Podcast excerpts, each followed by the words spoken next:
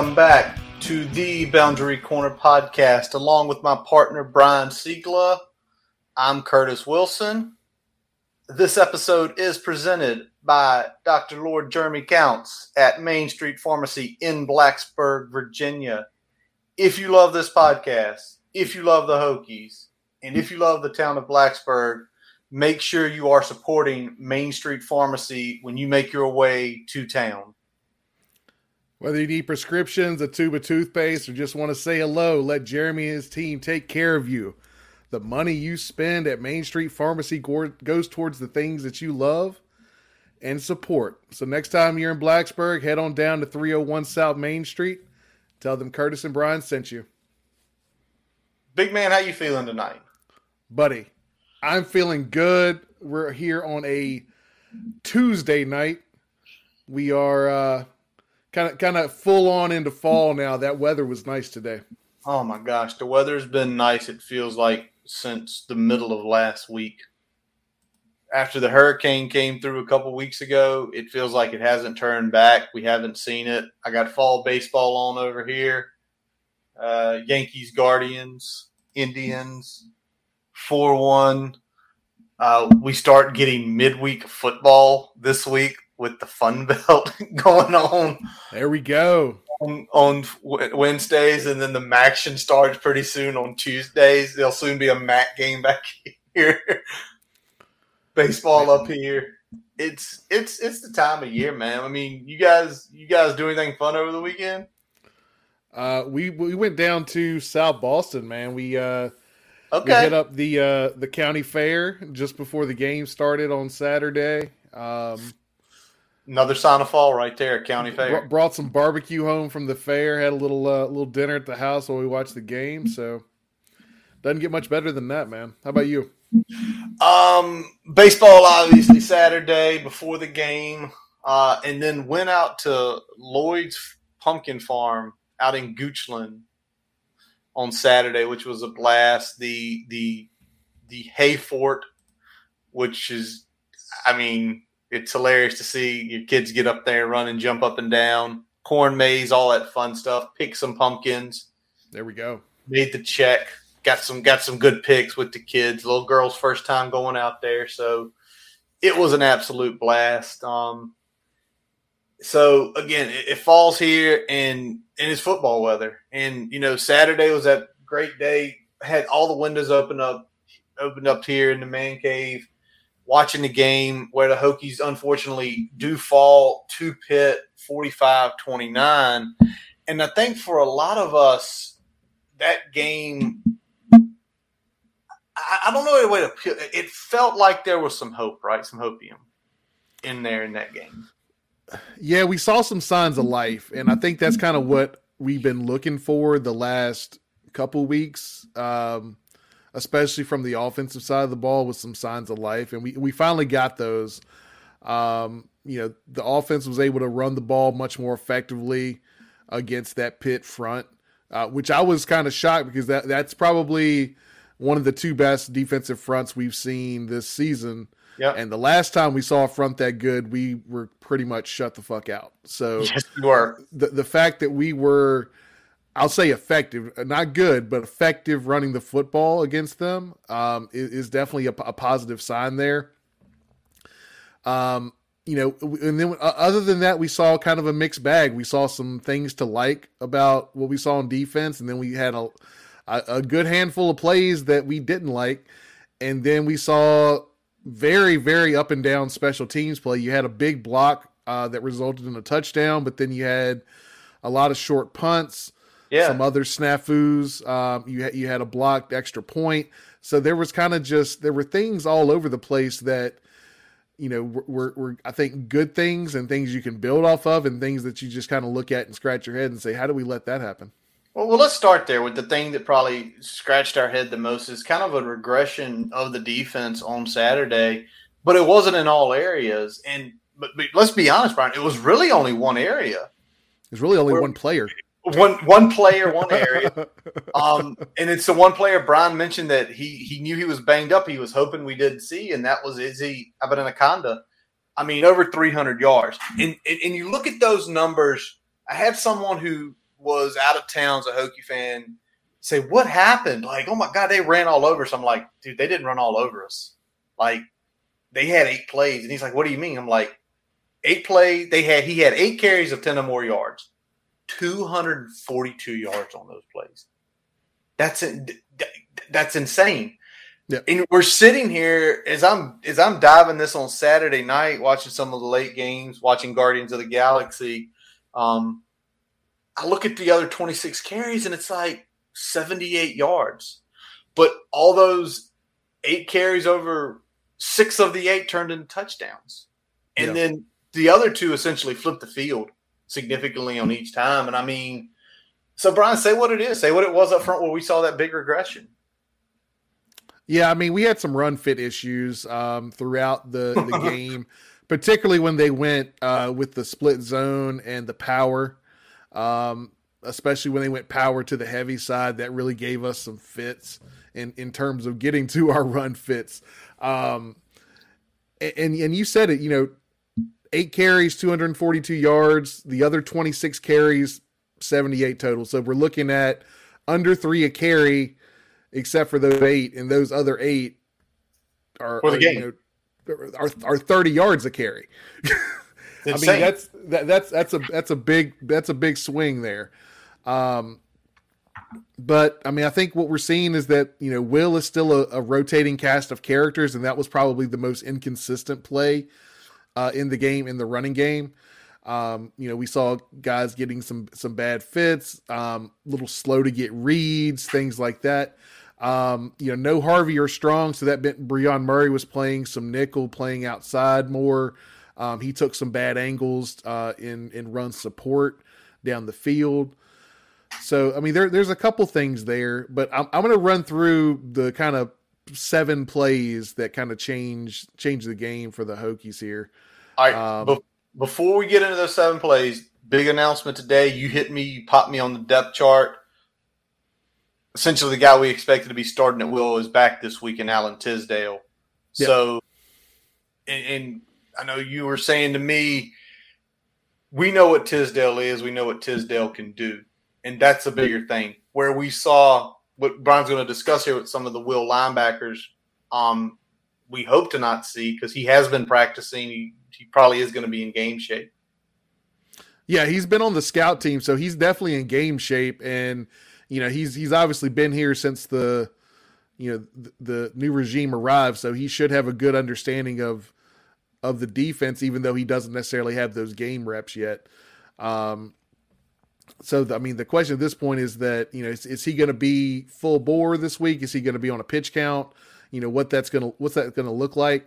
But in terms of having a guy that has a, a, combination of talent and experience, there's really no one better for that position on the roster right now. So hopefully that we see some uptick there. But um, you know, let's get into it. We the first play that we that we're look at here is a uh, 38 yard touchdown.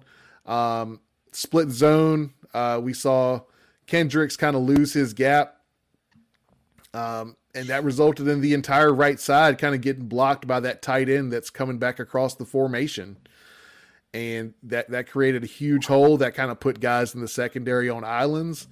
And you get a guy that is as good as Abanikanda is at the second and third level of the defense, and and it's a recipe for disaster me and you stared at this play for about 10 minutes looking at it today because we're still trying to figure out what the line call was because Kendricks is what'd you say? He was in three, right? He was in a two I. He he actually shifted to a three. Um, I don't know if that was like a it's a belly check. I mean, sometimes you have that when you kind of read that a, a split zone might be coming. I don't know if that that's what the check was. Um, but they didn't do it every time that we saw a split zone, so I'm not sure exactly um, if that's is that if that was the call. And then I told you what kept catching my eye was he and Jay Griff were on the same line. To yeah. me, that's always a that's a huge giveaway that something went wrong because if you're going down the same line, there is somewhere open, and you know why are you pursuing the exact same lineal, like right?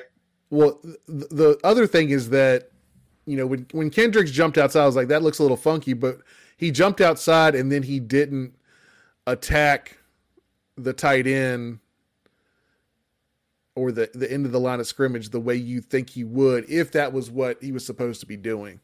Um, so he still had bad technique, even if he did the right, um, you know, the right slant there. So I'm not sure exactly what was going on there, but he kind of took himself out of the play, and because he took himself out of the play, that also took Griffin out of the play, and that whole uh, side of the defense was kind of wide open and, and let Abanikanda kind of get up there in the second level.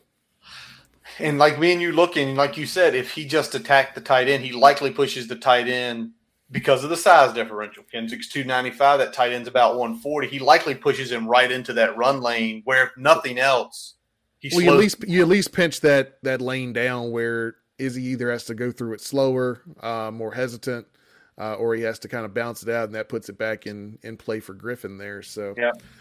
Um, you know, you hate that. Um, you know, we, we said the second one there, another split zone. Um, this one, uh, it looks like Panay, you know, loses his gap, um, trying to, you know, he kind of doesn't get his head across like like you want him to, uh, and then he looks like he kind of panics, undercuts, um, and then it doesn't quite get to the ball carrier. Uh, wide open rush lane for Abanikanda, and next thing you know, you know another big gain. You made it sound when you talked to me about that play when we looked at you said he knew he did something wrong. And instead of crossing the face he just tried to shoot gap and as soon as he did that and, and what it's that pressing and technique right like not trusting you're you're because you said if he just would have went with him it's not a 28 yard gain well, he, he probably gets. He, he, didn't. He didn't cross his the the uh, the lineman's face like you would like yeah. him to, but instead of like just continuing to press the blocker uh, and, and kind of hold that ground. He tries to shoot underneath him and doesn't make the play. If he probably holds that, he probably gets some help because you had Kendricks that had beat his man and was coming from the backside there. So I mean, there was a chance that, that, you know you get a tackle for loss there, and if you don't, you at least give your your guys in the secondary some more time where they can get um, into a better position to make a play at the second level there but unfortunately we didn't see that. And that was a that was a blitz call that was kind of away from the point of attack. Um, so I mean, it was a good call relative to the defensive call. It kind of put us in a in a bad spot from Jump Street. Um, so that hurt, but then we also hurt ourselves in not kind of doing what we needed to do there. Yeah, and, and that was a 28 yard where they were on their side of the field. I think about it the 25 or 30, so it immediately flipped the field. So it wasn't like the none of these happened with the exception of what we'll talk about. Oh, hello, Robbie. Bad. Oh, we. I have not talked to Robbie since Friday. I don't know what that means. Also, good evening, Lavar, with us on Facebook.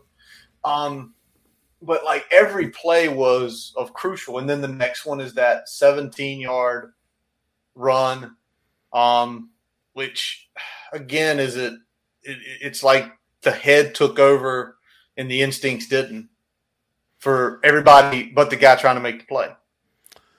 Yeah, I mean, 17 yard touchdown run. It was split zone on third and two. Cole Nelson gets there, has him in the backfield. It's going to be a loss of one yard. Got him wrapped up. Um, and then all of a sudden, you know, Izzy keeps his legs grinding. Um, Nelson gets a little bit of a bump, kind of falls off the tackle, and next thing you know, Izzy's scampering to the end zone. Um, but there's others that were around the ball carrier. I think we're a little too content to let Nelson kind of finish that tackle solo. Um, you know, I know Kendricks was getting kind of blocked. I think either Kendricks or Fuga were kind of getting blocked around the, the point of attack.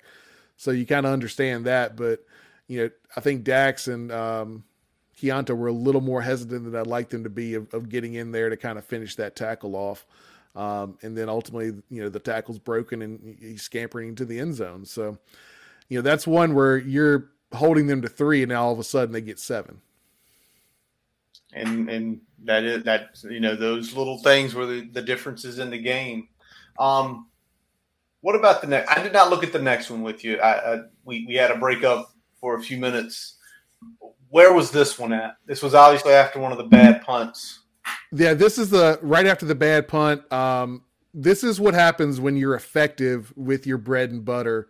Uh, in this case, they were running split zone very fe- effectively, um, hitting us for kind of big gashes. And you see us start to kind of flow and follow that. Well, now you've got the guy that's coming across the formation and normally kicking out on the backside. Well, now you've got him sneaking out into the flat, uh, catching a little dump off from Kedon Slovis, and he goes up the up the field for a very large gain. Immediately goes from you know short field to field goal range in one play, um, and and that's kind of that that's that's one you hate to see, but you understand it because when when you're having when you're effective in, in one thing, you can kind of work off that and counter off that and do some other things that give the defense some fits. Yeah. Now the next one we did look at together, and, and this goes back to if, if Bud Foster used to always preach it. There, guys when they're young, their head and their feet don't talk to each other. And this next play, this next touchdown run, it was a sign of it. And for Jaden Keller, it makes sense. Jaden Keller, as you mentioned, Brian, a couple times to me, and when we're on here, it's the first time he's played this position. And when something when this when a play like this happens, you you if, when you look at it and you see it live on game, oh, he didn't do the right thing. And then when you look at it like we did, I looked at it five times with you. That means you looked at it probably fifteen by yourself before we got together. Just kind of say what it is. Yeah, I mean, you know, it was a 27 yard touchdown run. It was just a zone play. Um, you know, pretty straightforward. There was no window dressing here. There was no extra gap, uh, extra gap created by the the split zone. Um, this should have been a pretty easy read. Um, Keller's a little slow getting his run read. He doesn't mirror um, those zone steps, um, and a little hesitant with you know getting that read and making that move towards the line of scrimmage. And now all of a sudden you've got you know a, a lot bigger area for that running back to kind of scoot through. And the the guard that came up to get the block actually didn't do a very good job of getting him, but he got because of of, of the slow read, he only had to get a piece of him. That was enough to get Izzy uh, up the chute and into the end zone. Yeah, but I think a big thing that I'm gonna I'll make with this, and then the guy we're going to talk about on the next one is the tape, right? how much hmm. tape now Keller, McDonald's, Lawson all have. Re- regardless whether they move Lawson or regardless if these guys are playing in different positions, how much that's going to help them not only this season because all the red shirts are burned for them. Or, you know, there's no need to, but for next season and those off-season film studies and seeing you hesitated right here. Wow, well I saw this. Remember your key. What's your key in this case? Because if yep to your point with Keller, if he follows his key, again, it's still probably a gain. It's not the massive gains. And I think as me and you looked at all of these, and there's two more we're going to talk about, every single one of these could have been solid gains, not backbreaking gains for the Hokies. And when there's a game that's essentially a two score game, that's what this is. Stopping a handful of these is a flip and a potential win for the Hokies. All right, let's talk about the next one. Um, it unfortunately came right after the Caleb Smith fumble, where Hokies have momentum. Um, what did we see on this one? Where Chamar, it was it, you could tell for Chamarri Conner was frustrated with that late hit at the end to get an extra 15 for him. Yeah, um, I think you know they had kind of you know turned things around, had rallied a little bit, had had a, a good run of where they were, you know, fairly solid and fairly sure in the. Uh, in their run fits and in the on the defense as a whole. And you get the sudden change, and then you get 39 yard run right after that sudden change. And this is just a power O. Um, there was some uh, there's some decent fits, but McDonald loses the edge. Um, he kind of gets squared up by the fullback, and Armani gets caught looking inside, and we lose containment. And then you tack on 15 yards for the late hit. And again, it was one of those, it, it got them deep. And that's what every play we've discussed here tonight has either been a touchdown run or it's been a flipping of the fields. They're immediately in field goal range. Even the the, the 28 yard we talk about with Panay, they're out of field goal range, but if you hold them, they're going to punch you deep likely. You're, you're not going to have great starting field position. So, like, everything was crippling. It wasn't like, well, here's a 28 yard run from the five.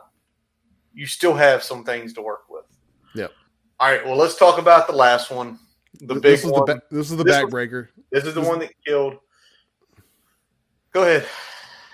Yeah, this is the 80 yard touchdown run. Uh, it's another power. Um, this was uh, not not really a great snap by any of the linebackers except for Jenkins, but the biggest problem is that no one is kind of following the pulling guard here, um, and that allows him to tee off on Conner instead of.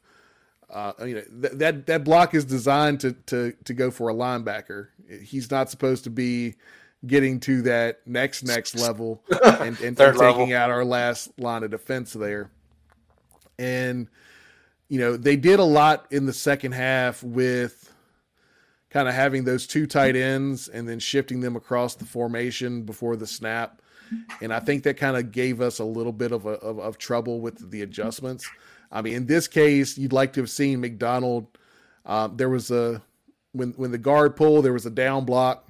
Uh, you would have liked to seen McDonald kind of shoot underneath um, where the pulling guard is coming across uh, behind that down block and try to make that play in the backfield because he's the unblocked man in this case. Um, so I mean that would have been what you like to see. He was a little bit late, kind of kind of reading that. Uh, he took about three steps uh, towards the line of scrimmage and away from the play before he started redirecting towards where that play was going. You'd like to have seen him, you know, that one that one step, and then say, okay, that's a down block. Okay, that's a pulling guard, and then he he knows what to do from there. So he's a little bit slow on that. So again, there kind of is the breakdown of each play. You get a chance to go back, listen to this segment. Um, we are trying to work to where we can show the video on the screen. There's a lot to go through with this because there's obviously there's rights and stuff like that. Um, but hopefully in the future we can have these breakdowns like this. Obviously a little easier in the off season because we get to plan an episode two and three weeks ahead. Brian can find film out there that's already being distributed that essentially copyright can't come after us. All right, well, let's keep talking a little bit more. Let's talk about the defensive line. I mean, obviously, we heard a lot of things there with some guys making errors. Big thing on the defensive line on Saturday was was Garbutt being out. It doesn't even matter. Him being he is the best defensive lineman, and him being out hurts regardless. Yeah, I mean he's all he's a big he's a big case here for us. He's the veteran in that room. Um, having him out kind of takes both our our top end talent off, uh, but also kind of a veteran leadership in that in that group across that line. So it's it's kind of a double whammy in that case. Yeah. Now, the defensive line not all bad. I mean, they did get five and a half tackles for loss. We had eleven total, which is just to think eleven tackles for loss and you still got three hundred yards ran on you is just insane to think that. Um, and you know, guys made plays. Don't get us wrong. There were some errors, but guys were making plays. But I'm gonna tell you, Josh Fuga stood out. There were times on a, even a couple of those big runs where he was doing his job and collapsing collapsing the defense, the offensive line of Pitt. And Yep. he, of all the guys, I think he, in my eyes, he's taking bigger strides in this system than anyone thus far. And it's maybe because he's a little bit younger, um, and not as in, not been here as long. What about you, Brian? I mean, I think it's that. I think it's also that he's a little bit more in terms of the prototypical size uh, of of what they're looking for. I think he's a little bit more in that mold, and you know, he's. I think he's he's cleaned up a little bit. So I think he's you're seeing him have a little bit more motor this year than we've seen in the past, and I think that's that's helping him out a lot. He's uh, I mean, he, he's doing a good job of trusting his technique and then using his physicality to make the plays there. Um, let's talk about Nelson too, because I think he had a, he had a few rough plays in this game, but he also um, showed that he could hold up um, at that defensive end position for a little bit extra extra time here, because he got a whole lot more snaps in that game than he would have normally. Yes. So you know, you like what you see. You need to clean up a few things, but there's something to kind of build on there. Yeah, it's it's all the building. It's all seeing, especially every time you see a young guy make a good play. Like with the Nelson, as he was coming in pursuit and he got to Izzy. Yes, he the, the tackle was broken, but the reality is you go back, Brian, he had the tackle broken, but reality is as long as he stood there, which was about a two second count, there should have been two to three other Hokies finishing that tackle off with him. Yeah. And that that again, it's where we see, well, the tackle broke, he made a mistake. In reality, no, he did everything right. His job's to get there. He's also a second year player. Can he get stronger where maybe next year, year after, he makes that play and he doesn't need help? He gets the well, guy. It's, kind, of like what what Dwight Vick says a lot. You know, they're still learning how to make those winning plays. True. Um, and I, I kind of think that that's part of it right there. Um, you know, that play where, where Nelson is there and then he's not, you know, that that's, that's some of those winning plays that, that Dwight talks about. Uh, and a lot of what I, have talked about, those other, you know, big plays were, were kind of in that same vein. Um, guys not trusting their technique, guys trying to, you know, panicking and then trying to be a hero because they, they, they feel like they're not where they need to be. Yeah. All right, let's flip. Obviously, in the secondary, um, younger guys had to step up Saturday. Dorian Strong out again. Um, and even though he's listed at the top of the depth chart, I mean, I'm, I'm really wondering if they're just putting him there just for show and if he's going to be out long. Because you would think with a hand injury, um, and this is coming, I'm a Niners fan. Jimmy Ward broke his hand on the opening kickoff versus Carolina. Literally, he had his surgery yesterday they're fitting him for his cast on Saturday. They don't anticipate him playing this week because just no practice, but they anticipate him playing next week versus the Chiefs. I'm wondering if it's a little more with Dorian or if it's one of those things where is he physically spent this season? He's only played four games, and it's like, listen, some of the best stuff you do is with your hands. He has a good press. He uses his hands very wisely is it one of those things where if we put you back on the field and you can't use your hand, does it take some of your best aspects out? Yeah, I mean that's the big question mark at this point. We don't know exactly what that injury entails, so until we do, it's kind of hard to to speculate. You know why it's keeping him out for an extended period of time. And you know we had you know DJ Harvey was out as well, so we had um, kind of the youth movement um, out there. We had Delaney. Um, Hughes was Johnson, out there. Hughes. Yeah. Um, Stroman. Stroman uh, playing both because of the, the lack of depth. I heard Price say it today. He played field and boundary safety, which means Chamarri was coming up. So Stroman playing a spot he's not accustomed to because of again the depth issues, something we've heard a long time. But of those guys you mentioned, I mean, is it still is is Mans? I think Mansoor Delaney has shown yeah, he's shown out well. Uh, it looked like you know Cam Johnson had some good good snaps in there as well. So, um, you know, we're seeing some of the depth get created now with with some of these young guys combined with uh, with the veterans on the team, and that's only going to be you know good going forward, but also good obviously uh, heading into next season as well when you know a lot of these guys are going to be counted on for a much larger role on the defense. Absolutely. All right, let's flip it. Let's flip it to the offensive side of the ball. And Brian, I mean, you you this is my feeling. You can tell me how you feel. I think this was the best game for this offense, considering the quality of defense we played. Knowing Narduzzi's pedigree, Pitt was coming in as a top thirty total defense going into the game, and we do we have some three and outs and where we looked a little inefficient? Yeah, but did we have some good drives? In some big plays, yeah. Yeah, I mean, there, this was as as good of a offensive output as we've seen all season. Um, this wasn't like Boston College where we got a lot of short fields uh, early in the game, and then we kind of rested on a, a big lead uh, as a result of that. You know, we had to earn a lot of these yards.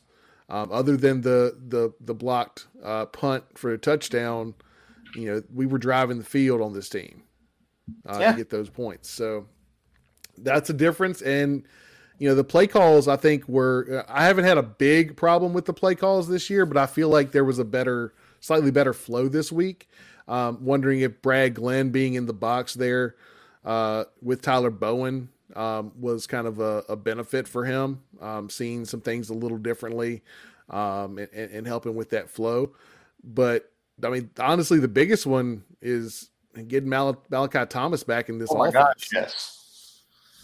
I mean, you take a look at Malachi and just his stats. I mean, they did give him a they gave him a, a fair amount of run. I mean, 15 carries, 84 yards. He went over five and a half a carry. He had a touchdown. He broke a big 29 yard run. He broke some other ones. And I mean, just kind of looking, you, you talked about his vision. And what we saw a couple times, that vision, he saw the hole he went, right? And and some of them weren't big gains. They were like three and four yards. But now it's second and six. Okay, do we want to run the ball again? Do we want to take a? Sh- we're at a we're at a play call level where we can do anything we want. The goal is to gain positive yards, but if you know if a safety peaks up or something, right? Let's take a shot. And the other part about him, and, and it's just no, you notice the vision when he hits a hole, his legs don't stop. He his legs do not stop. Right. Yep and that's awesome to see. Yeah, um, he he's you know I said it a little bit last week we were talking about it. He's stealing some extra yards, right? Yeah. Um, you know he he's the guy that turns that three yarder into a six yarder, that five yarder into an eight yarder, um, and he did that all game. And you know his vision immediately has helped this this offense, and the offensive line looked better. I don't know if they were more confident um, you know, having Malachi behind them. Um, but you know, the holes were there earlier and, and he found them and hit them and, and got some positive yards out them. Uh, most of the time he carried the ball. You know, there wasn't, you know, we didn't really have the negative plays that we've been accustomed to. We didn't really have as many of those, you know, zero and one yarders that we've been accustomed to. There was some solid first down gains, but now we weren't out there, you know, getting chunk plays a lot. No. You know, there were some, but we weren't getting consistent chunk plays, but we were getting enough where we could effectively run the rest of our offense, except for that one little period in the in the third quarter there. 100%. Now, with having him come back, obviously Keshawn King's role goes down. He only had five carries um, with a couple receptions, but he broke the big one. We we we body blowed, body blowed, body blowed. We got down the field to the 19 and they ran that little play to him on the inside, and that lane opened up, and whoop, 19 yards touchdown. I, I, I think maybe it's game flow. We didn't see him as much. We did see even Grant Wells benefited. He had some good draws and some good read options where he he ran because the run was effective. Ooh. When when there's a threat when when they're when when when you're threatening with both areas there, then both areas can be more effective. If you're not ever running your quarterback, then the read, I mean, no no one's keying on the quarterback. We ran the quarterback enough where he was an effective key, and our running back was effective enough where when our quarterback kept it, there was some room to maneuver. So very nice on that side of the ball. Now, Brian, offensive line had a little new blood. We saw Brody yep. Meadows get some run, and Brody Meadows got some run, and then we saw a lot more of uh, of Braylon Moore this week as well. And let's talk about that play we looked at, and it showed you why he has been getting hyped and why very soon I think he's the starter. The nine yard touchdown run from Malachi Thomas do, do your thing, man, because that was. yeah, I mean, Braylon completely collapsed his side of the uh, of the line of scrimmage. Collapsed. Yes. Just to a, to a point where as we're watching it, Brian, I'm like, man, that's good. He's wiping out, and Brian's like, Silas Olade his block. He missed it, but the damn gap was so big where Braylon had cleared it. Was like Malachi still had room to get right up in there. Yep, that, that was the big thing. It, it, looked like Silas was trying to kind of step in. I, I think he was expecting Gallo to kind of double team with him, and he just kind of lost his leverage in that block before Gallo got there. And but it did. I mean, you know, it didn't matter because, like I said, Braylon had collapsed the the D tackle so much, there was just a huge hole on that side of the offense. So we're seeing those young guys, and again, when when it, it, it's like is this weird hand in hand. Malachi comes back, the younger guys get run, and don't get us wrong, there was a good run play. Jesse Hansen made a good play on one of those good, as you said, what is it, a wrap, Brian, where he wraps or no more wrapped. He got upfield wrapped, and I think that was Malachi's biggest run was when they did that. But yeah. again, it's it's little steps. It's things that we heard with Coach Rudolph last week talk about. All right, let's now talk about Grant Wells because I think if anyone from the better running game, he benefited the most. I think his best game to date 25 for 47, 277 yards, one touch, one pick. The pick was a Hail Mary at the end of a half. Wash that out. And really, probably only two or three balls thrown with risk Two of them I noticed is when we were down 16 trying to push the ball. Yep. I, it, not many, like maybe a couple bad passes here and there, but not, not, I don't know the words I'm trying to look for here. Not those, what the hell? Why are you passing that? Yeah, I mean, he tried to force a post into into cover two. Um, that was really his worst his worst throw. Everything else was pretty, you know, pretty decent or at least a calculated risk. Um, definitely his best game to date. Got, got through progressions a lot more consistently. Um, and I think that's as you said, it's a it's a product of a more efficient running game. This is this is what Grant Wells can be when he doesn't feel like he has to do everything when yeah. he's not responsible for you know 75 80% of the offensive production um and th- that's going to be a good thing going forward because you know, like I said, we that's probably the best defensive front we're going to see the rest of the season. Maybe NC State. Um, NC State, they're probably right there with them. NC State better linebacker core though. Yeah, that's that's that's kind of a difference. Not that Pitt's a shit linebacker core; they're a solid group. NC State's elite at the linebacker. I think that's the scary part. You mentioned the progressions, Brian. Do you know how many passes um, running backs got of those 25 completions? How many? Eight. Okay. Okay. A couple were set were set plays. I think like a couple of them were like Keshawn and Chance motioning out of the backfield. That was the first read. But you talk about getting to progressions. If he's getting there and we're getting check downs, we're not forcing it, we're gaining.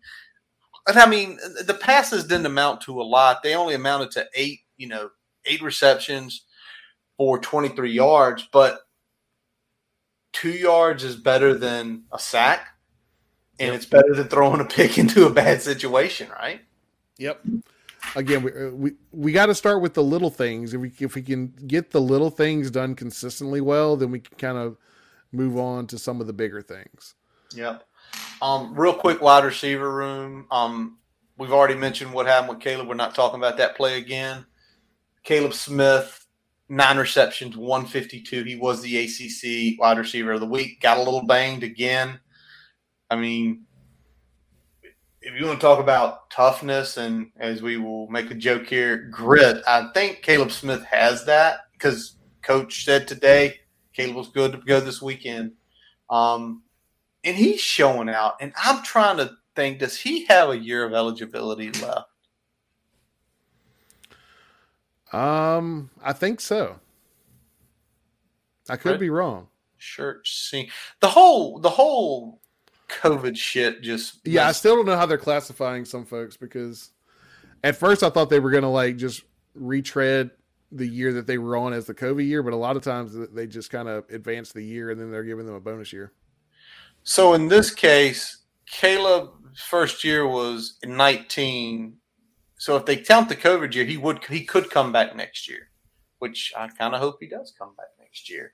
Um, let's talk about your boy again, Brian. Daquan Wright uh, had himself another day, man. Uh, I, I put on the timeline on Twitter, man. He is a walking, talking first down. It is that way. If you need a first down, look for that man look for that man, which slowly but surely he's going to start drawing more attention. more attention, and you're going to have Smith getting open. You're going to have some run lanes there.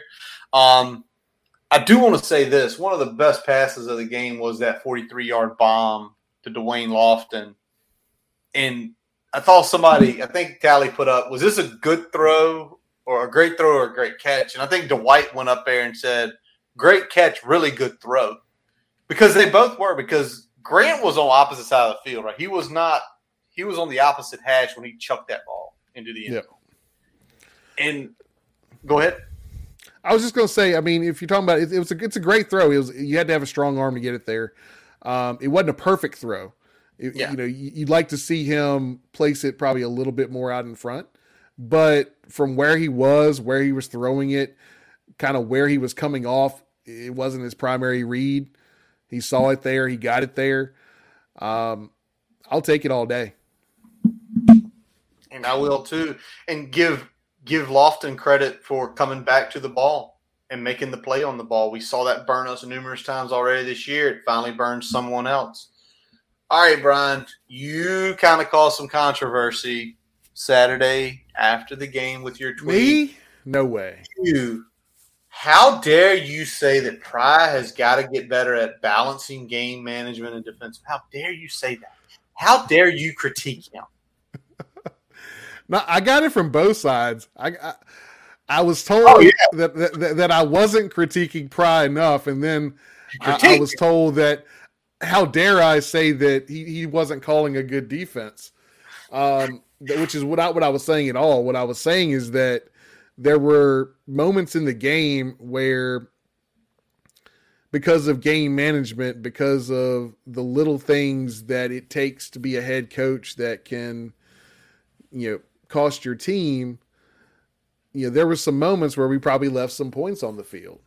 Yeah. And, you know, I'm not saying that I blame Pry. Like he's he's still getting accustomed to being a head coach, and he's getting accustomed to being a head coach while also calling defensive plays, and and being more in tune with what's going on with the defense than he is with the whole game. So you got to kind of stay in that mindset and understand, all right, well, I'm calling the defense, but once I'm not calling the defense, I've got to make sure that everything um, that I need to handle from a time management, clock management, um, making sure that it wasn't just you know us with the ball. It was also okay. Well, you know, if they get the ball back, how how are we handling this? Are we yeah. calling time out here? You know, it's it's these little situational things that I think when you're caught up in the moment of calling the defense, that sometimes it's hard to keep keep an eye on those other things. Um, whether that means we need, you know, somebody else that kind of is is funneling him more of that information more consistently, um, so he's more aware, or what. But, um, and I'm not saying take his duties away now. I'm saying I need to see a little bit more progress on that front to to say that I wouldn't like to see him be a be a head coach without the the calling duties and, and see what Marve has. Yeah. Now you did suggest passing it off, but that seems that that's not happening this year. I listened to the presser about an hour and a half ago, and basically he said that's not our plan this year. Our plan this year is I'm calling it. Chris is learning. Chris is basically Chris is going through the motions of what a defensive coordinator does every week. The only thing he's not doing is calling the games on Saturdays. He's he's ma- he's making the on field coaching essentially what we do what they do. So again, they sound like they're sticking to that. Now it it did sound like Pry has basically said into said to his mind, when this season ends, I'm done. I'm not yeah. calling anymore. I'm going to turn over to Chris because I think that's something where, as a coach, he knows he has to continuously evaluate his staff, and he needs to know all right, if I give Chris two full years of calling these plays, is he still our guy year four? Yeah. That's kind of the um that's kind of the pieces that just the way he was mentioning it, that's kind of the feel that I'm getting from him.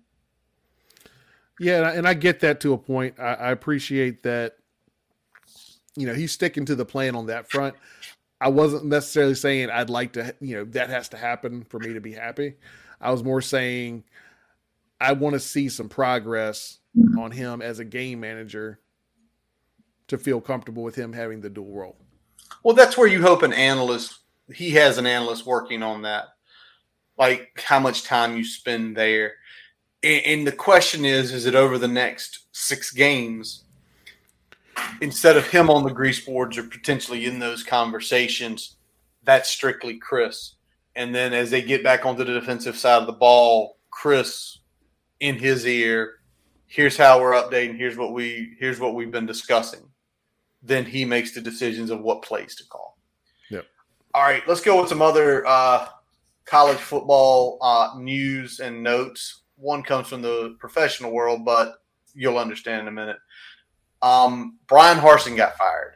I feel like this is like eight months too late because that those boosters wanted him gone last February, and I mean, Yeah. they were they were trying all sorts of shit to get him fired. Yeah, I mean they were they were doing everything they could to get him out last year. Um, he would have had to damn near win the SEC this year for them to have, to, to have made it through the year. Uh, and the fact that they obviously have not been the team that you want them to be um, just made this a lot easier for, for them. Yeah, but he wasn't Uh, their guy to begin with. He was No. a because they screwed the pooch, and down there there is no real AD, and the boosters have all the control. But the issue with boosters, they have money, which is great. What most time they don't have are clear visions. I want to win. Well, motherfucker, everybody wants to win.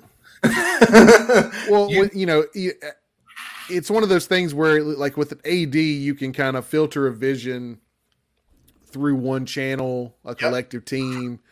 When you've got, you know, a hundred plus, you know, multi-million dollar boosters calling the shots, that's a that's a lot of voices in the room.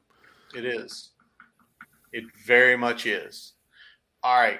Another guy got fired from the professional ranks, but I think anybody that follows football expects him to be in college, perhaps next year, maybe the year after.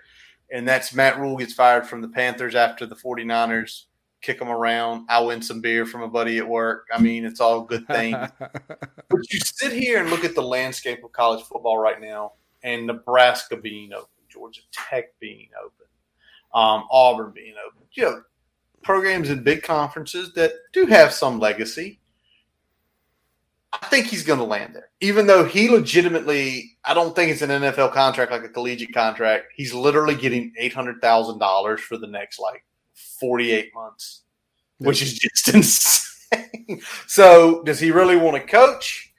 Because if he does so, you ask me straight up right now, Nebraska it probably would be the play based on what he did at Baylor, what he did at Temple, how he developed and built that culture. I, I think that's where he lands. Yeah, I mean, it, wouldn't shock me at all for sure. Um, you know, there, there's a lot of there's gonna be a lot of jobs open, but that feels like the most natural uh, fit at this point. All right, we got one more thing, Brian. You put this in, so I'll, I'll let you uh, lead it because you gotta you got your mind here. Yeah, uh, we're just gonna uh, throw a big uh, rest in peace out to Angela Lansbury, uh, absolute legend, uh, stage and screen and small small screen as well. Small screen, big screen, bed sticks and brooms, or, or bed knobs and broomsticks, man. As a kid watching that movie for the first time, I mean, Yeah, I mean, I, I'm still a uh, you know I, I'll throw on a an episode of Murder She Wrote from time to time. Um, one of the one of those shows you used to watch with like your grandparents back in Yeah. the day, and now now it's like, all right, I'm gonna throw it on. It- It's it's still a good time. It, it holds up a lot better than you think it would too. So. Oh, okay. Well, I always used to think about that. It used to come on what CBS Sundays at like eight. So if you, I can still remember it's kind of like the four twenty. It, it would be the the four twenty five game, then sixty minutes, and then Murder She Wrote. Like my, my grandparents wouldn't change the channel if we went over there on Sunday afternoon. Yeah, there there was a there was a time I think like with season five or something they did like a uh, Murder She Wrote Magnum PI crossover where they did one episode where she guest starred i- Oh in God. character, and then they did a continuation of that story where he was on her show. So it was it was kind of a pretty pretty cool crossover for the network back in the day. So rest in peace to Angela Lansbury, any child of the '80s that did not have a feeling for that show. You know, you, you might have lost a lot of things. Yep. All right, Brian, we got one more piece to hit here. Um, earlier this week, we did lose a commit. Uh, my son, Tink Kelly, um, down in Daniels County, South Carolina, athlete, cornerback, wideout, decommitted. Um, he decommits about eight hours later. I am blessed to receive an offer from Clemson. Yep. Are we shocked? Not shocked. Um, that was one that we were we were You were know, hyped about. Like you knew Yeah. he was on radar. Yeah, and we knew we knew he was under the radar. At the same time, it's like you understand it too. I mean, that's that's that's the in-state school for him. Uh, it's a Who was it? a that- team? somebody said to us this week that's like the Blacksburg High of Clemson. It's like literally right there. Like Yeah, like, like so it sucks. I mean, but those are the things that are going to happen. I'm interested to see if anything picks up in the next few days here. Do we throw any additional offers out? Are there players that again we again we've been holding on, or players we potential have not committable offers to that we now make it committable? Yeah. Um. Also, this week, I mean, I'm I'm, I'm shocked by this. Jonathan Penix is going to announce this week down in Appomattox, and I'm sort of shocked. His top ten, he did not have us in there. yeah, that was interesting. Um, Kind of Yeah, we'll- disappointed. we'll see what that looks like um, at the end of the run, but yeah, I mean, I was shocked by it as well. yeah, when I saw it, I was just kind of shocked of, um, like you know, we had we, we've already got one kid from Appomattox in there, and you know, I don't know, it, it stinks because especially after we knew how hard we hit the state and where he ranks, um, you know, that just sucks. Okay, oh, let me let me do this. All right, we are going to get yeah, we're gonna move on. and Move on. Close the book. We closed the book on last week in a decommit, and then a kid that didn't put us in his top ten in state. So book closed. All right. Before we get into know the enemy, looking at Miami, we are going to take a quick pause for a message from our digital partners. If you haven't heard about Anchor by Spotify, it's the easiest way to make a podcast all in one place.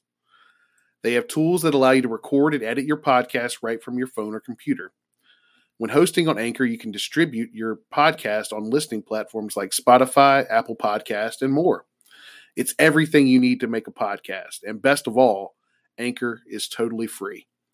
So download the Anchor app on Apple or Android or go to anchor.fm to get started. That's A N C H O R dot FM. Now back to the good part. As we take a quick break, we'd like to tell you about getting your free website report from our digital partner, Grassroots Digital Marketing Studio. They'll tell you how your website ranks on Google, on site SEO, and social media. No commitment to buy anything. You can get your free report by visiting grassrootsdigitalstudio.com forward slash free dash website dash report. Now back to the episode. All right, Brian. Let's flip it here. Know the enemy, Miami, and let's start with the quarterback because it's been a roller coaster ride for Tyler Van Dyke, 6'4", 224 from Glastonbury, Connecticut. A four-star prospect when he came out in 2020, um, composite, and then, you know, started for them last year, had a great season. Um, and then he got benched this year. So, you know, he, he came back last week, and it looks like maybe he's the starter um because he tore up you know, they lost at unc but he went for almost 500 yards completed over 70% three touchdowns one pick. Um of what you looked at this year is anything sort of why do you think they benched him? I'm, I'm confused by this. Um, you know, to me, it looks like just being somewhat ineffective um, with his footwork, um, leading to some some of the inaccuracy that he was having in the game. okay Um, I mean, he's been very effective in the short and intermediate passing game on the whole uh, in his career. Um, he's got a strong arm. He's got the ability to deliver the ball on the run and, and off platform.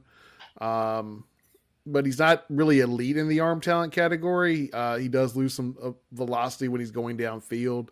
Um, but you know, another part of his game is that athleticism. So he will be used on design runs. He will use his legs to extend plays and um, sometimes look downfield to throw it. Sometimes looking to to run and just grab that first down. Um, but he, he does still stare down his primary target from time to time. Um, he'll bail on good pockets um, when he's consistently pressured. So if we can get some pressure on him, we might get him to kind of bail on something that's there and and maybe get a tackle for loss or a sack or something like that. And uh, like I said, the big thing is that his footwork. If we can keep him moving in the pocket, that's the better for us.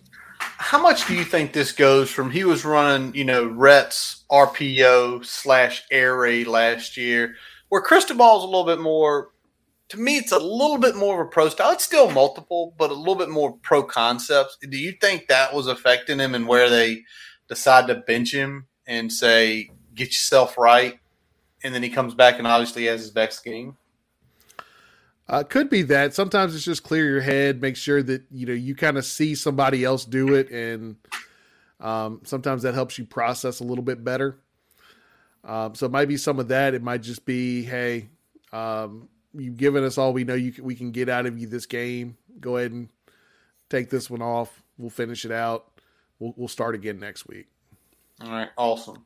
All right, so taking a look here, obviously his biggest target and legitimately his biggest target and probably his most reliable target is Will Mallory, the 6'5", 245 pound tight end.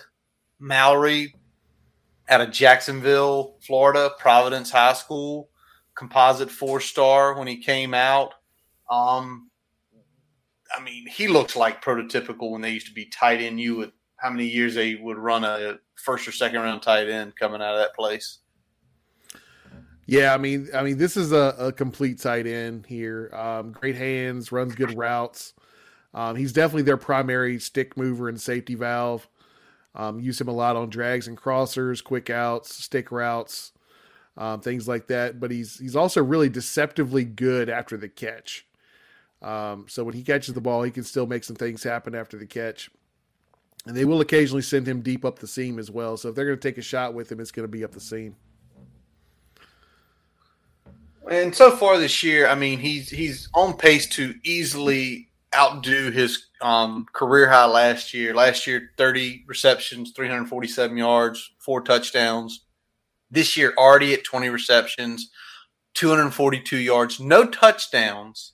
Um, and again, I wonder if that's a product of the new system. Had a monster game, monster game against UNC. Eight receptions, 115 yards. So, unfortunately, he's sort of rounding into form right as we go play them. Um, do you see him a lot? Does he play inline any, or is he always going to kind of be Joker wingback? Uh, he's a little bit of everything. Um, he, he's probably the blocking is probably his weakest area, but it's not at all a weakness. It's just um, okay. yeah, he doesn't excel at it the way he does the other areas of his game. Got it. All right. Well, let's take a look next at kind of their lead running back, and that's going to be Henry Parrish, 5'10, 190, Goulds, Florida originally a commit to Ole Miss, came over in the portal to the Hurricanes here in 2022. Uh, you know, a, a consensus four star guy, four star 93, um, top 170 player, top 25 in Florida, top 15 running back. So he obviously has the accolades, had the skill, had a ton of offers um, and obviously chose Ole Miss to begin with. Um, had some run last year, you know, had over 500 yards and a few touchdowns. Eh, what's the tape showing this year for him kind of being the lead back for the Hurricanes? Yeah, I mean, he's a running back that has really good patience at the point of attack, um, especially on those zone calls. They, they, will they'll be running a lot of zone. So uh, has a lot of patience um, to kind of wait for the blocks to to to get there uh, and, and, make his cut. He finishes runs hard, um, but this is not the home run second and third level threat that we saw with uh, with Izzy Abanikanda last week. Um, so yes, thank you. Um, yeah, he's still got some ability at the second level, but he's definitely more of a pick his way through at the at the point of attack and and get the yards that are there. Um, he is more effective at catching the ball out of the backfield than we've seen recently, and he has real good vision uh, when he's out there outside the hashes in space. Uh, they will split him out wide and use him as a wide receiver as well, so he has that in his wheelhouse. Um, but he can be disruptive um, with good penetration. So if we can get some of the same penetration we saw last week, um, if we can put that effort together this week, I think we'll be all right. Yeah, you mentioned about that. I mean, he's got 13 receptions, 101 yards already this year, so they are using him a ton out of the backfield.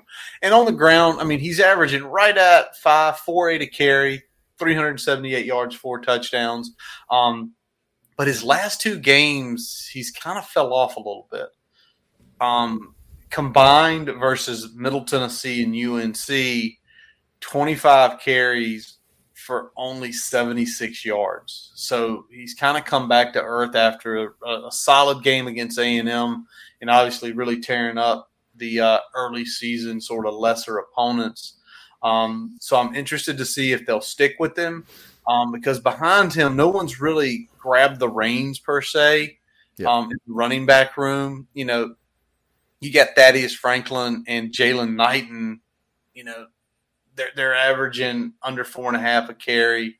Uh, Thaddius Franklin does have five touchdowns, so he's kind of maybe made his role as the goal line short yardage back there. So it's kind of interesting to see what they'll do. Now let's flip over to the wide receiver room next, Brian, and we want to look at Michael Redding the third, freshman from Pensacola, Florida, 6'2", 202 pounds, four star uh, on two four seven Sports. Um, a ton of offers all over the place. A top one, top two hundred player, another top thirty player in Florida. You know, you get a top thirty player in Florida, it's usually going to be really good. Um, what are you seeing from him as far as it goes? Yeah, I mean he's a great route runner. Um, really good uh, after the catch ability. Um, he understands how to find and settle into those soft spots in zone coverage, um, and he's kind of the the outside of the stick, uh, outside of the hash stick mover, um, and he's their primary intermediate route target. Um, but he is a below average blocker, so if they try to uh, you know, use him in the run game as a blocker. He doesn't hold up very well. Um, and he's not a legitimate deep threat. Just his skill set combined with uh, Van Dyke's uh, inability to to kind of push it downfield with good velocity uh, doesn't really match up well. So they don't take a ton of shots downfield. All right, and and so far this year, I mean, solid stats. You know, not blowing the world away with you know 14 receptions, 183 yards, only one touchdown. And you talk about that intermediate, a long of only 20, um, which is really interesting to see. And just kind of looking at them in general, you know, looking at their wide receiver room, only one guy has a catch above 50 yards, which maybe something we weren't expecting to see there. Um, and that was um, Xavier Restrepo. So, you know, uh, is it just the offense? Is it the guys aren't talented? Do they not have the speed? It's interesting to see that. Um, and it might go back to what they've been recruiting towards for the last couple years before, you know, they hired um, Josh Gattis. Well, Gattis, I'm thinking about the head coach, and it's just completely blocked my mind. Cristobal, jeezy lord.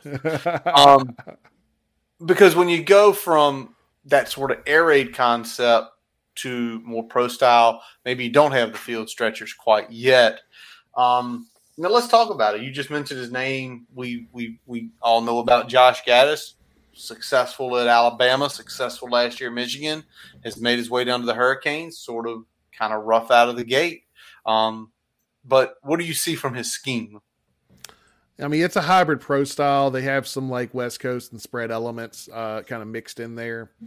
Uh, a lot of pro formations and schemes with more up tempo. Some of that air raid kind of mindset still still a part of this offense, but um, you know it's it's ran with with more traditional formations and schemes. Um, but it's still a kind of get the ball out of your quick, uh, get, get the ball out of your hands quick type offense um, when they're throwing the football. They like to move the pocket a lot to take advantage of Tyler Van Dyke's abilities to throw on the run. Um, that's mixed in with more pro style elements that blend gap and run schemes. Uh, and they use a variety of formations and motions to create advantages um, in that run scheme. But as I said already, they don't take a lot of shots, uh, and they are not a very good team when they get in the red zone. They don't. Yeah. They don't put the ball in the end zone very often. Yeah, and we'll talk about that a little later.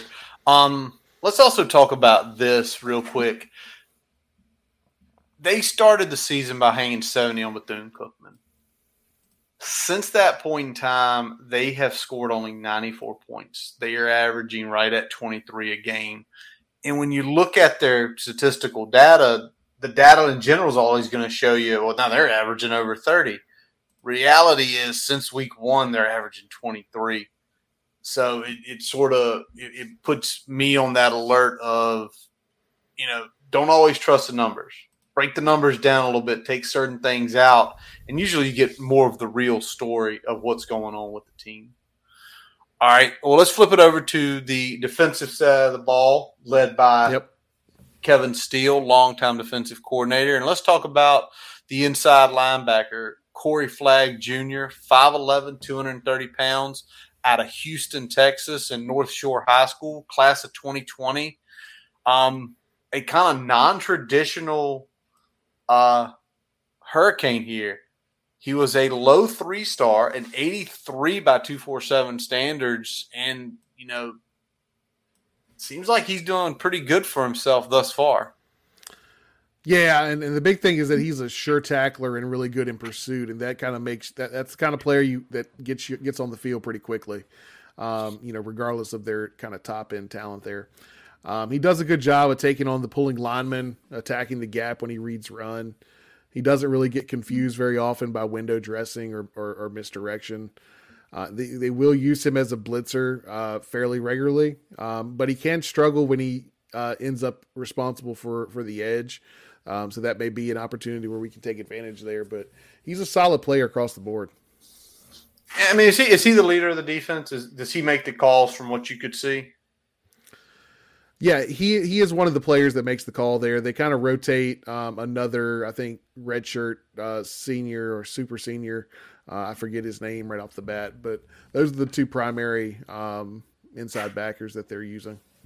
All right, and so far this year, I mean, you know, great, you know, great stat line. You know, thirty tackles, seven and a half of those are tackles for loss. He's got one and a half sacks.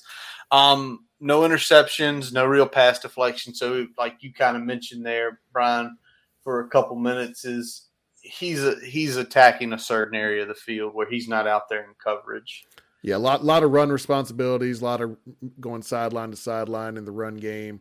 Um, he's mostly kind of sitting in in some soft zones uh, when he's in coverage. He's not running man to man with a lot of guys. Awesome.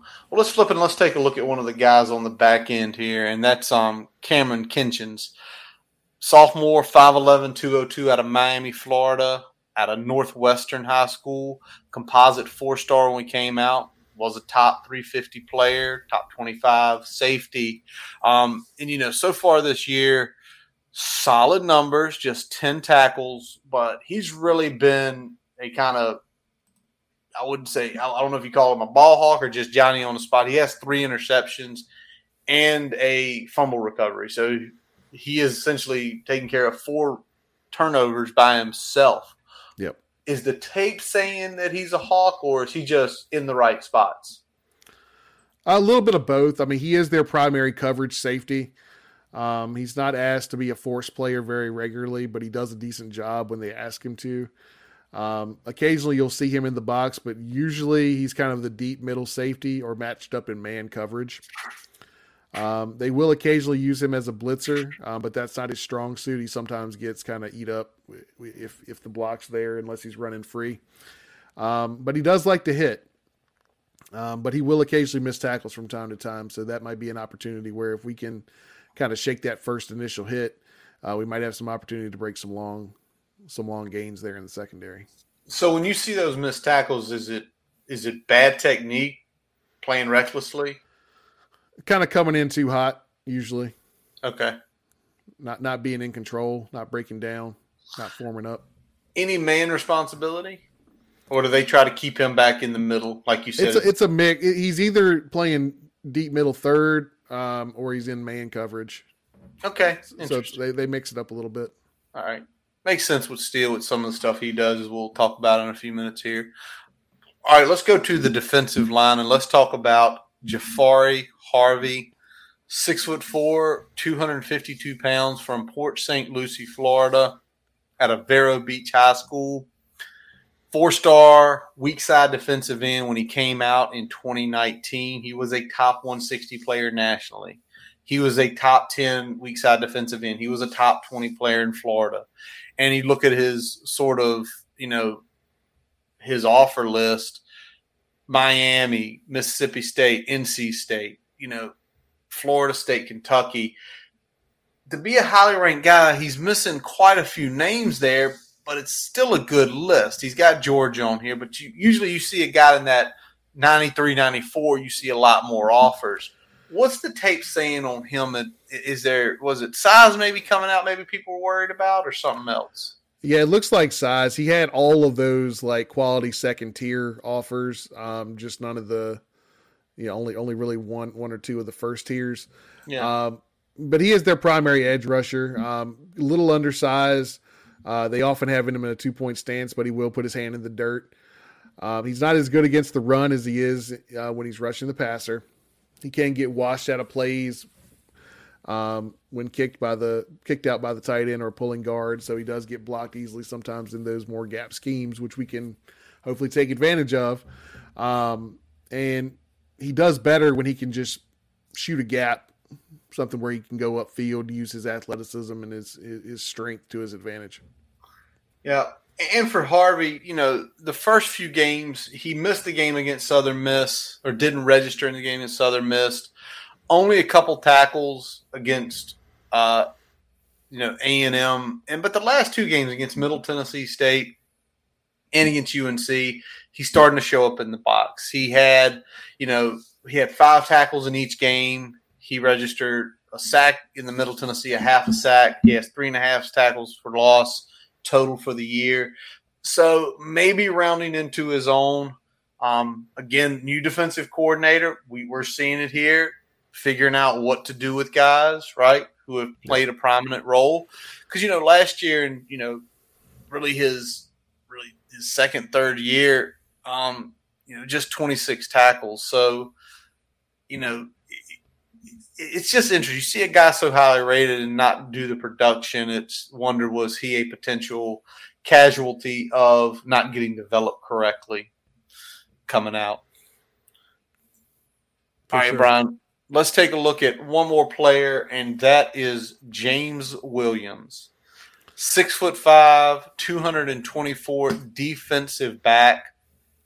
Um, and he was you know, we, we kind of went up and down. We had some low guys, we had some mid 90s guys.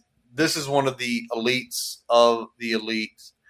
Um, five star composite and with 247, top 15 nationally. He was the top safety in the 2021 class, a top five player in Florida. Obviously, you hear that six five and over 200 build, and he was 215 coming out in high school. He was already ready made what's he look like on tape? Uh, he definitely pops on tape, and they actually uh, have deployed him in a lot of different ways this year. Okay, um, you'll see him kind of as the the Sam backer, um, that primary um, coverage linebacker in this four three defense. You'll see him lined up in nickel when they go nickel. You'll see him at strong safety. Um, so they kind of move him different positions depending on what other personnel is on the field. He rarely comes off the field. Um, okay. Um, they just they just redeploy him in a different way. Um, but definitely the best player on the defense has a that Chamarri Conner type type role where he's doing a little bit of, of this, a little bit of that. Um, but I mean, he's a really good tackler, plays well at the line of scrimmage for somebody that's in his first year of doing it. Um, he's better in zone than he is in man coverage, but he's not a liability in either. Okay. Um, but the, the, the real only weakness in his game is that he can get fooled with kind of that misdirection and play action. So um, if if we're going to kind of get him out of position, that's the way to do it. All right. So, uh, trying to think some misdirection. We're not seeing much misdirection recently with this offense. More more play action than misdirection. Okay, yeah. So it'll be interesting. He himself, um, kind of already proven in improving in the stats from last year to this year. He played significant role in 2021. He had um, you know 31 tackles, couple picks. This year already what five games in, 21 tackles already. Um, already a pick, uh, three pass deflection. So he's definitely a problem wherever they put him on the field because six foot five, 225 pound guys with good athleticism, they aren't made every day. So nope. I don't think we'll. I don't think we'll. We want to. We'll see him for at least a couple more years. Um, and overall, with the you know the Hurricanes defense in general, um, you know, 15 sacks for the year as a team. Um, again, Harvey's leading the way, but it's a lot of one and a halves, twos. So it's not as it's not any one player jumping out. You know, they seem like a solid defensive unit. Um, but let's talk about that scheme, Brian, of Kevin Steele. Again, longtime defensive uh, coordinator Kevin Steele. Yeah, it's a four-three scheme, something we're we're used to seeing Miami run. Um, they're aggressive without being hyper aggressive in the in the blitzing category. Um, they don't leave their corners on islands like we saw last week with Pitt, so it's a little bit more um, zone zone coverage mixed in there. Um, they have below average corner play. They're not very good at cornerback. Okay. Um, inexperienced but talented in the safety group, like we've talked about. Um, that group's still learning. A lot of them are kind of redshirt sophomores or younger, um, and and they're kind of just mixing in and seeing seeing what they can do. But it's most of those guys are kind of the four star rating rated players there. So um, they've got a lot of talent in the safety room. Just they're they're still kind of putting the pieces together. Um, but above average front seven, uh, pretty good, pretty good linebacker play overall. Um, and you know it's a solid unit, but they will give up big plays, so that's where we can probably take advantage of them. Um, is in that big play category. Hopefully, we can pop another uh, couple big shots down the field like we saw against Pitt this past week. All right, let's hope that's the case. And something else I want to mention real quick, and I hope this doesn't bite us in the errors. Running back room, what do you think their longest run of the year is, Brian? Uh, 40 yards, 50 yards?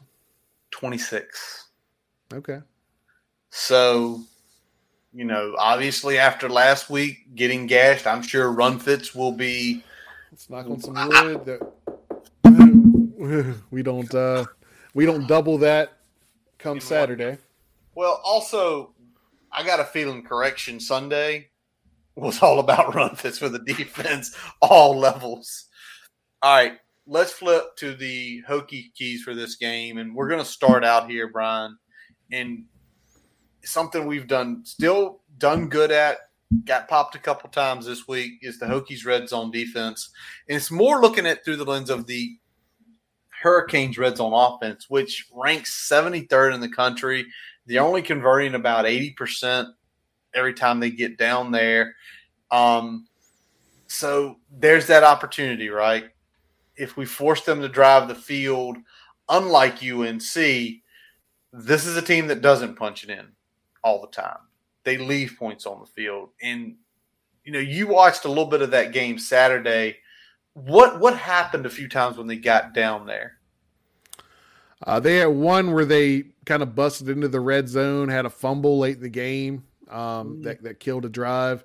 Um, they had a turnover on downs that killed a drive, and they weren't able to punch it in one time that they had settled for three. So um, they really only had you know three touchdowns on on six trips last week, if you count the one where they got into the the red zone on the rush before they fumbled it. So um, if we can keep them around that same number and um, you know both in trips and and conversion rate, I feel a lot better about what we can do uh, this weekend.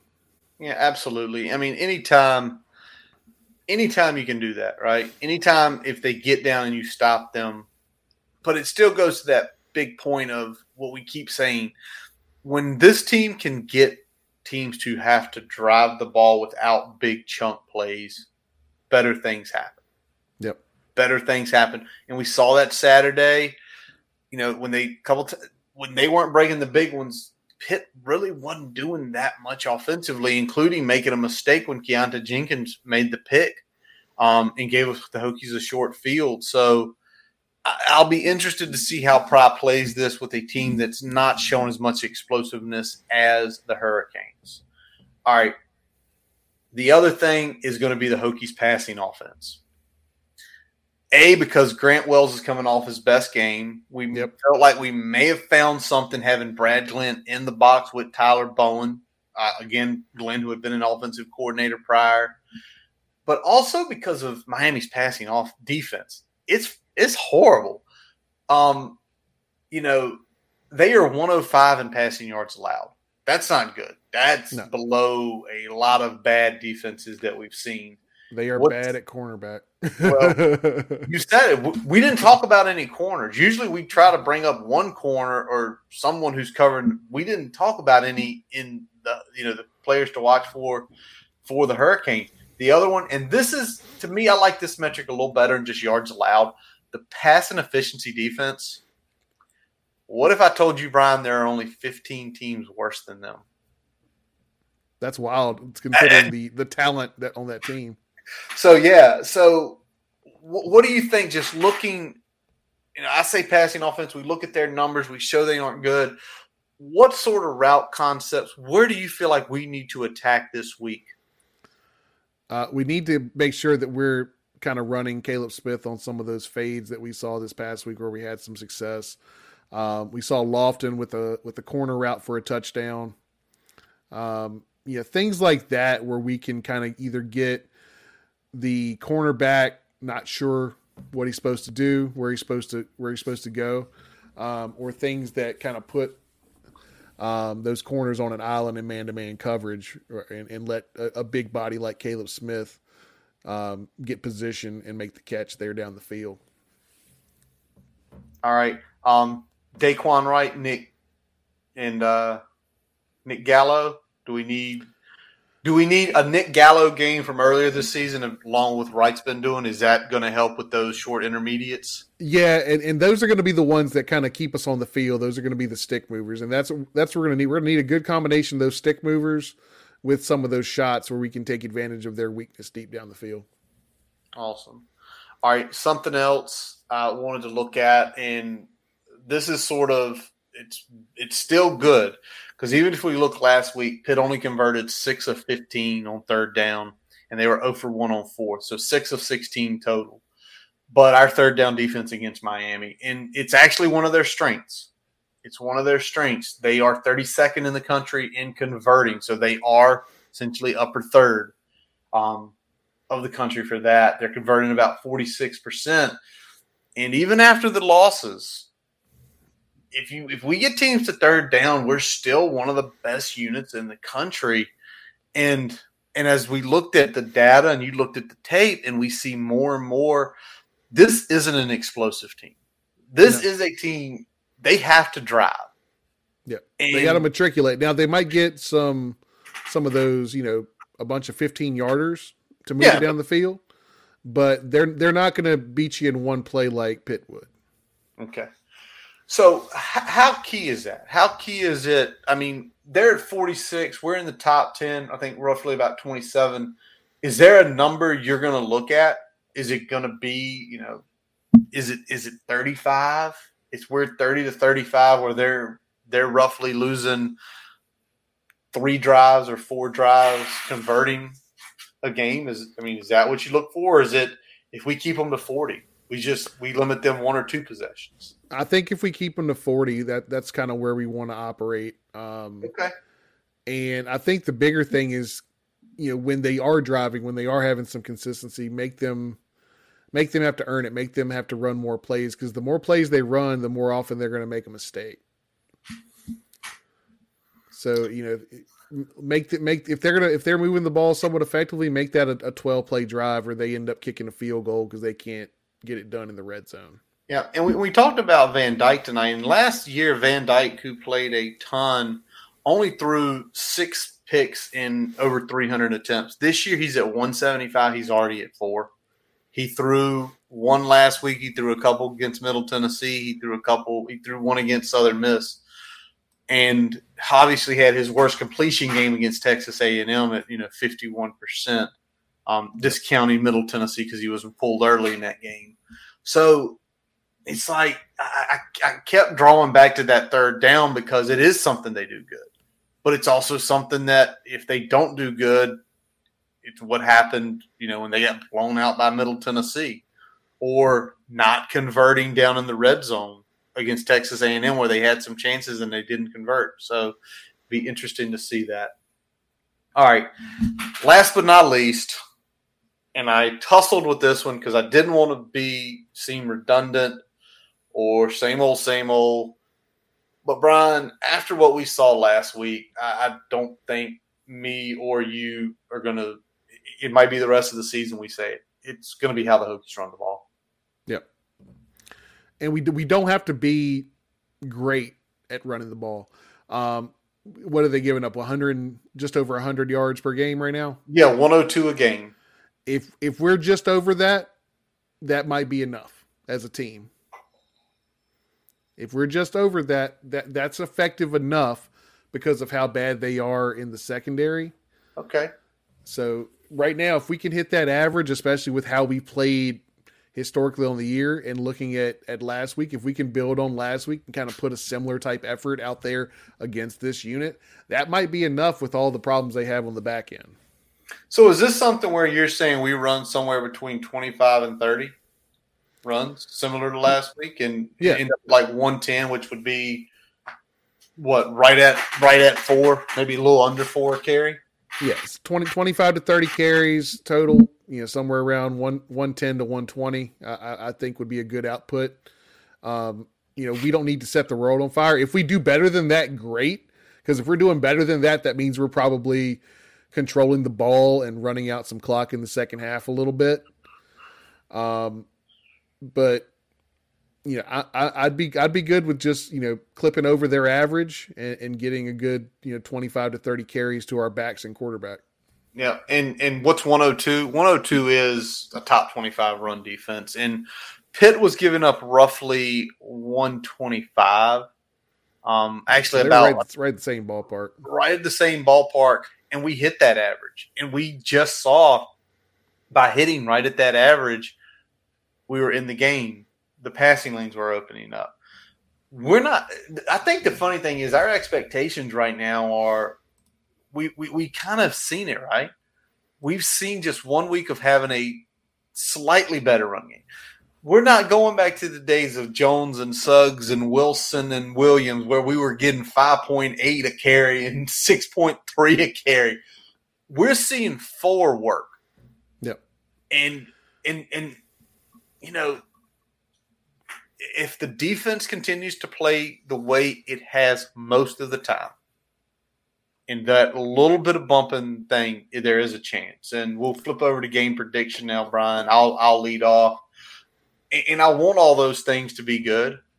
I do, but I feel like we have yet to put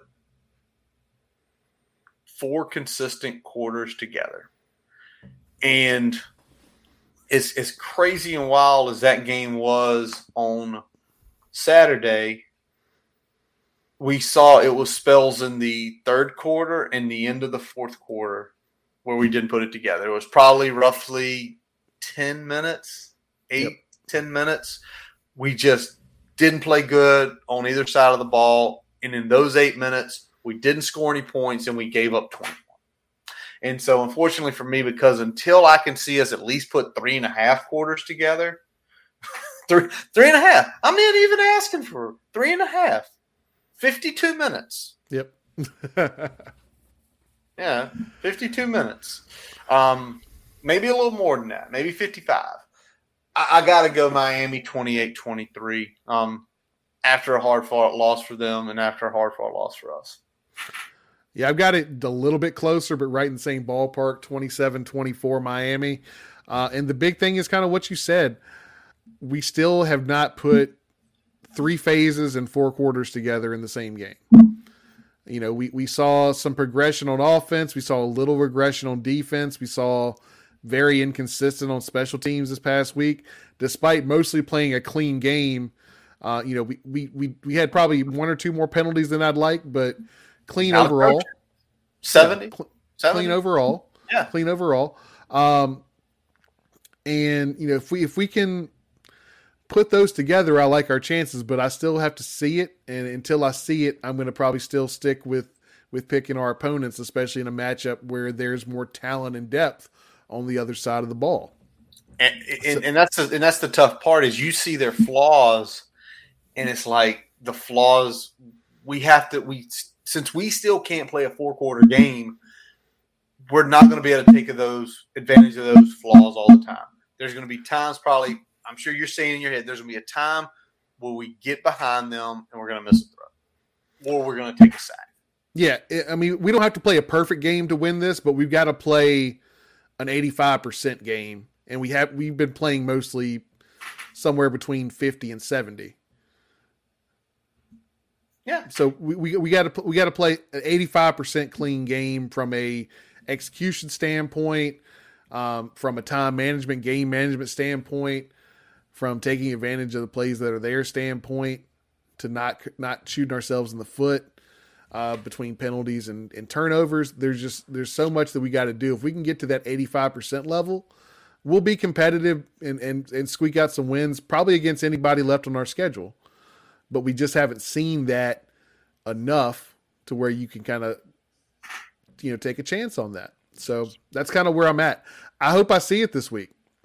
Yeah, like I, I, I, hope I hope we finally put all the pieces together, or at least most of the pieces together in one game where there's not those glaring portions, whether it's coming out of halftime and, you know, looking like shit for the first three or four drives on offense, which has been consistent. And that's fed over, that's bled over to the defense where we, we're not playing complementary football and then we give up one or two scores in that same period. And that's it. And that's usually the game.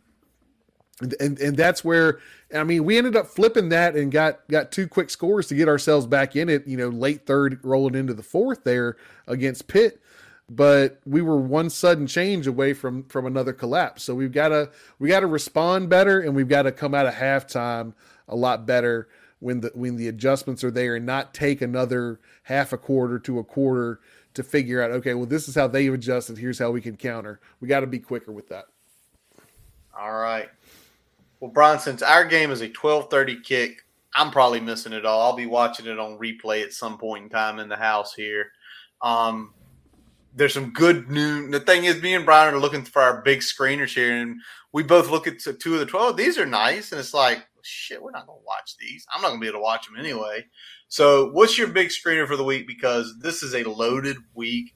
Six top twenty-five matchups, all times of the day, night, early, you know, noon, late. You got Penn State, Michigan you yep. know, is a huge kickoff at 12 o'clock. I know me and you both thought about doing that one, but you pretty much said, well, I'm not going to watch it. Why am I going to put it as my big screener? Um, you know, you got NC State and Syracuse. Syracuse is unbeaten still. Yeah. Mississippi State, Kentucky, and then USC, Utah late. So we kind of we want to get into the argument: is is Syracuse the worst undefeated team left? I mean, I mean know, there there there was a timeline debate about that. Uh, you know, some some some Orange fans got butthurt, um, but you look at their schedule. There, you know, depending on how things go the next few games, they might not even be bowl eligible until the last game of their season. It's true. NC State, Clemson, Notre Dame, Pitt, Florida State, Wake, and then Boston College, who has played better as of late. Um, gave uh, Clemson a pretty good fight on Saturday night. But Brian, all those good games, we'll probably be catching the afternoons of most of them. What's your big screener and why? Uh, I'm going Alabama at Tennessee. Uh, that's that's the biggest SEC matchup of the week. Um, we still got Hokie transfer Hendon Hooker pulling the string at Tennessee. Um, still, you know, still still pulling for him big time here. Um, Tennessee uh, seven and a half home dog, uh, and I'm taking them in the points in this one. I think it's going to come down to the wire. I'm not. I'd like to take Tennessee outright, but I think it's going to come down to the wire.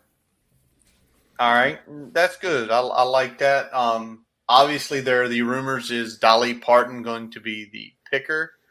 On I uh, hope so. I hope so. That'd be sweet. Let, let let Dolly do it.